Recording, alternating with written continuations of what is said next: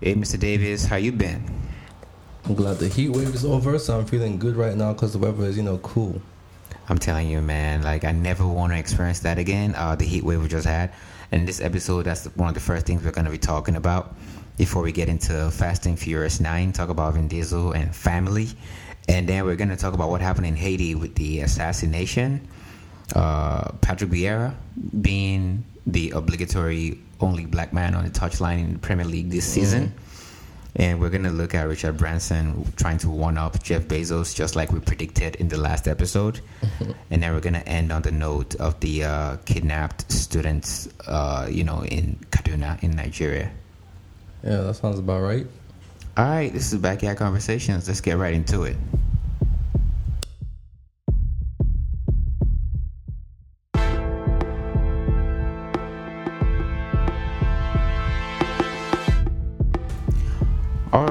Mr. Davies, I know it was crazy, crazy hot. I don't know who had it worse, if it was you or me, or just everybody just had an equal amount of like heat wave. How was it? I don't know if we had it hotter or the devil in hell. One of the like, honestly, it was it was too hot. I was freaked out when I found out that we broke like single day heat record for Nevada, which is literally a desert, and for Texas. Yeah, it was crazy. Like even, I mean, I think the highest ever recorded temperatures was recorded somewhere in BC. I think was it 46. But even here in like in Vancouver, it was like 40, got up to 41. Right? It was it was it was blistering. It was crazy, crazy hot. And and what happened was every single hotel here in Vancouver was booked up. Fully booked up, and most people ended up in like IKEA and Walmart because those those big box stores had air conditioning, and people were just mm. not really buying anything, just chilling in the AC. Yeah, I ended up, you know, having to go to the lake because I just couldn't take it anymore. Everything was hot. The floor was hot. The door was hot. The bed was hot. The couch was hot. Like literally anything you touch, hot. Crazy End hot. up going to the lake. Which Tell lake was that exactly? I went to um, Sasamat Lake, so uh, White Pine Beach, Nice. and bro, it was packed. Like you need to see the lineup of cars. The parking was full. They had to close it down. There were like no more cars coming in. People were parked up the side of the road. They were towing cars away. It was just crazy because everyone wanted to you know cool down, right? Everyone Oh, wanted yeah. to just cool down, and you know, given how cold our our waters in BC are, like because glacier water, right? It's the perfect place on a really hot day. Man, I'm just glad it's all over. And what I tried doing during this period was to try and get like a portable air conditioning, but I was just way too slow. And even now, they're still sold out like everywhere. crazy. It's It's so hard to get one. And I know Like, this is not I've the end of it. I've never felt that hot. Man, I don't think I've ever felt that hot in my life. Yeah, And I've been to some pretty hot places. I think that's the hottest I've ever been myself. You know, you have like a portable fan, and it's just blowing hot air back at you. yeah, it was it was ridiculous that heat. In a weird way, I'm glad I experienced it, even though I never want to experience it again. Right? like it's all over now. Exactly. Hopefully, I can get an AC in the next year and a half, because I know this is gonna happen again at least twice in the next five years. I this global warming. I know this is not the end of it. Yo, in the past half a decade, I've literally told myself every single year, I'm gonna get an air conditioner, I'm gonna get an air conditioner. I never do, and like this was the year that I regret that decision the most, because you know, and like especially this year, I really like. I mean, it's been hot over years as well, where you've been like you know hot, hot, right? But this one was different. Yeah, it's crazy. All right. Speaking of different, like the you know slowly and carefully, movie theaters have been reopening, and this it's kind of like been like a change for us because there's still a lot of theaters here in BC that are, haven't even opened just yet. But uh, this there was the release of The Quiet Place Part Two, and now the Fast and Furious Nine F Nine. Have you heard anything about it? Do you are you gonna see it?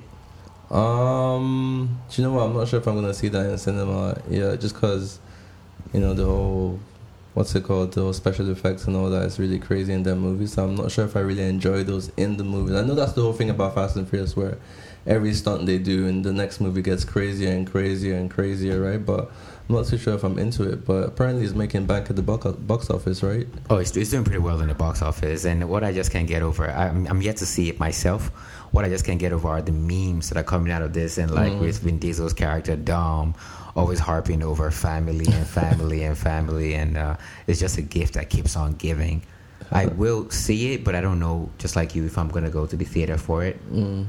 Uh, it's something I'm looking forward to. And I think people should uh, cool off by saying they should end the franchise already, because you know it's like it's it's a business, right? Think Mm-hmm. about think about the Harry Potter franchise. Think about Star Wars. I know it's probably not at the same caliber, the same level, but this guy's always trying to push the limit and always try and put this product, this film, out there for the audience, and it's always a thrill to watch. Yeah, they're probably trying to get it to F10, you know, get a full 10, you know, films out there before Yeah. they actually say they're done. Oh yeah, I Um, mean, Quick question though, are you sure like so they're they're making money at the box office right now? Is it is it because the movie is actually good? Do you think it's because the movie is good, or is it because you know people haven't been to the movies in a while? So they're like, you know what, it's time to get out there, and that's one of the top movies that's out there right now. So like, okay, we'll just watch it. I, I think it's a bit of both because even the feedback I've been seeing from critics, not like I always entirely believe what critics say until I watch the film for myself. But a lot of the reviews I've been seeing, the feedback has been mostly positive. Mm. and it's a kind of film that you actually really do want to see in the theater because it's like fast cars, like people using magnets and pulling cars all over the place. So it's it's a joy to watch on the big screen. So I think it's both factors that are coming to play here. It's a it's a fun film that you can watch on a big screen, and the fact that people are starting to get more confidence after their first and sh- second shots to actually go to the movie theaters with their popcorn, spaced out, and enjoy a movie. So uh, it's, it's it's actually a good time right now to release a movie. Yeah, it makes sense, makes sense. They need to drop some good ones though, like ones I'm into, you know. Yeah, I think Black Widow is either this Friday or Oh, the yeah, next. that's coming out pretty soon. yeah, Actually, yeah, I think I will actually go see that one. yeah. That's that's the next big thing uh, coming out in the theaters. And finally, we're gonna get Bond. I feel like they postponed it since last Christmas because of COVID. They kept Mm. postponing this film. Now that's one franchise that's never gonna stop because I think they're like on twenty six or twenty three movies Yeah, now. because you know the thing about that franchise is like they keep reprising, right? It's not the same actor. It's not the same like they're actor, gonna change the yes. actor every now and then. There's so many different sort of storylines they can put to it, right? They can keep changing Right, it. right. They can rebrand it. They can start over. They can show you his younger days. They Right. can do his older day. There's so much to do as opposed to like Fast Furious, unless they change the cast entirely, Yeah, which is not really what the brand is about, right? It's, Right. about you know uh, Dominic Toretto and you know yes. that's that's what and the brand family, is. family. And, fa- and family, yeah. Well, you know, Bond is just one guy that can keep switching around over and over again with different reincarnations, right? So now, now that you talk about Bond in, in that kind of positive light, would you say the same thing about the Kingsman? Not necessarily. No, Kingsman is more of a, a newer um, vibe, yeah, yeah, right? but do you see them going a dozen plus movies if they were able to switch out the main the main characters and and try to keep it the same? They can possibly try to switch it out, but I find it too um, comedic. So it's not serious enough. So it's like you know Men in Black, yeah, for example. Men in Black, you can keep, you can refranchise it every now and then, but it, it can't be as consistent. Like, like Bond movies, you can probably release one every year, right? With that same actor for the next I don't know five or however years he's gonna Yeah. be Bond for, and then switch it up again. yeah, Well, I feel like you can't really do Kingsman every year, interesting. even if you're changing the cast, right? I kind of like Kingsman though. I think it was a breath of fresh air, fresh air, I should say, when it came out. I think it was pretty good. Yeah, I, I enjoyed the first one. Not so sure if I enjoyed the second one though. Yeah, But the first one I definitely liked. yeah, that's my favorite one. Yeah. And this third one is, is I, I guess it's coming out to try to you know rekindle our faith in in the franchise. And let's see Mm. how that goes. Yeah, hopefully it goes better than Men in Black. Hopefully, hopefully. And and on to what happened on the political scene. This is was a shocking news out of nowhere about the assassination of the the Haitian president. You heard it, and, and I'm sure you were Yeah. you were weirded out by it. Like, what the heck? People are still getting assassinated in 2021. Yeah, I was like, what? Like people still get assassinated. But I mean, if you know the person who's done assassination, can I get the number real quick? I've got some, some, you know. Enough said. I'm not saying anymore. Oh, that's just dark. Um, that's just dark. But yeah, yeah, it, it's it's really crazy. I was trying to read up on it, and I guess if you go down the rabbit hole of reading up on Haiti and the political structure and what is actually happening in the country, it, it can it can ruin your day. Mm. You know, they're the poorest country allegedly on the entire Western Hemisphere, and they are yet to recover, and they're always so prone to natural dis- uh, disasters, which they're still always yet to recover from, especially the hurricane from like a decade ago. I'm sorry, the earthquake, I should say, from 2010. And then they're always prone to like hurricanes and whatnot. And it's like, man, the Haitians are going through so much.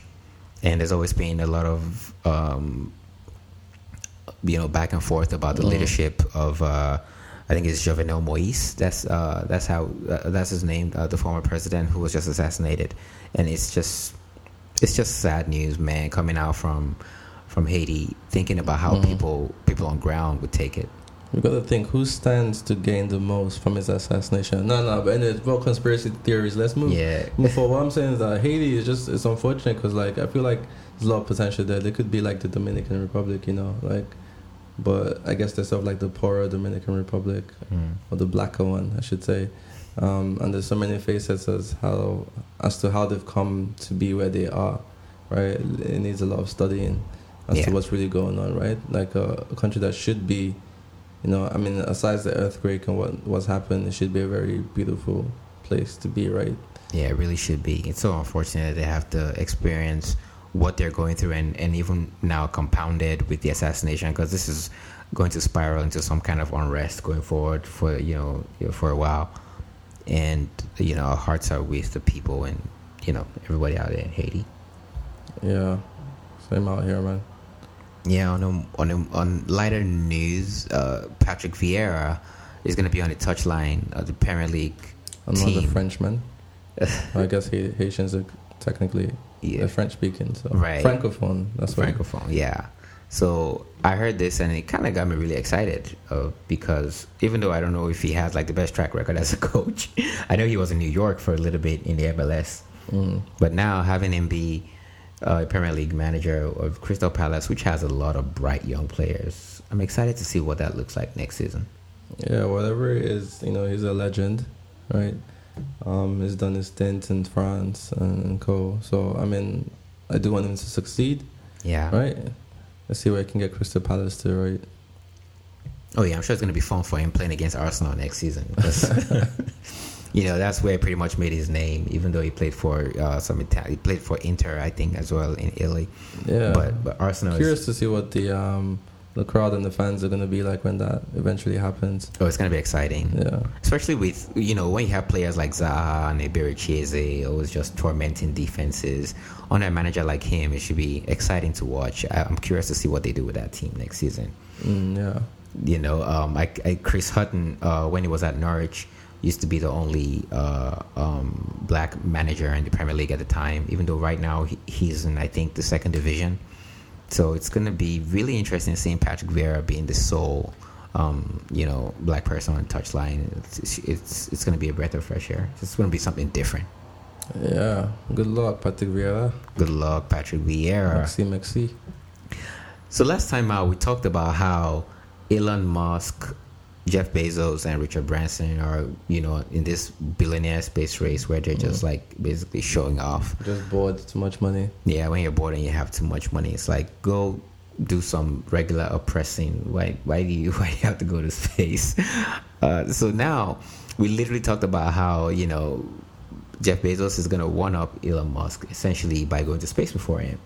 And the only thing that Richard Branson can do is to pull a rabbit out of the hat, and that's exactly what he did.